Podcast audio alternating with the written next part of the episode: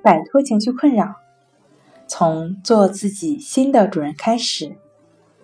大家好，欢迎来到重塑心灵，我是主播心理咨询师刘星。今天要分享的作品是：强迫思维是怎么来的？想要了解我们更多、更丰富的作品，可以关注我们的微信公众账号“重塑心灵心理康复中心”。思维来源于头脑，又高于头脑。被社会化的人群，思维不再脱离生活。学习、工作、为人处事，越是高精专的学科，越是需要精英头脑。思维创造着科学，头脑改变着世界，这都是发达的思维造福着人类。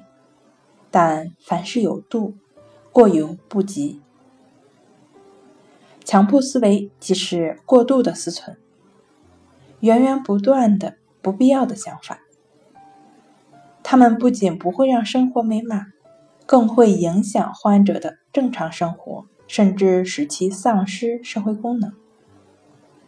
思维来源于头脑，当下这一刻，头脑就会产生无数的念头，但真正上升到思维层面的，是那些被抓取到及对自身造成影响的念头。对患者而言，上升到思维层次的念头不仅影响着他们。由此看来，念头多不是问题。当他们开始影响，或者说我们自身被念头、想法、思维影响到了，强迫思维就自动生成了。好了，今天跟大家分享到这儿。